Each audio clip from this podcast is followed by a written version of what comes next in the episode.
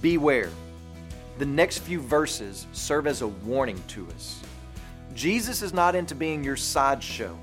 He's not your genie. He's not your homeboy. He's not your political ally. He is God. Welcome to Life Words Day by Day. John chapter 2 verse 23 says, "Now when he was in Jerusalem at the Passover feast, many believed in his name when they saw the signs that he was doing. But Jesus on his part did not entrust himself to them, because he knew all people and needed no one to bear witness about man, for he himself knew what was in a man." He knows your heart better than you do. And just as easy as it is for you to read the pages of this book, so it is with Him when it comes to reading the sincerity and motivation in your heart. My friends, we must guard against turning the worship of God into a carnival of fools.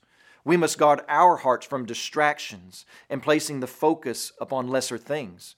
We must come with hearts and eyes and ears wide open in humble fear and adoration, eager to see God from Scripture, for Him to speak to our hearts, to shape our wills, to grow deeper in holiness. He is the Almighty One, and we have been given the privilege of walking with Him day by day.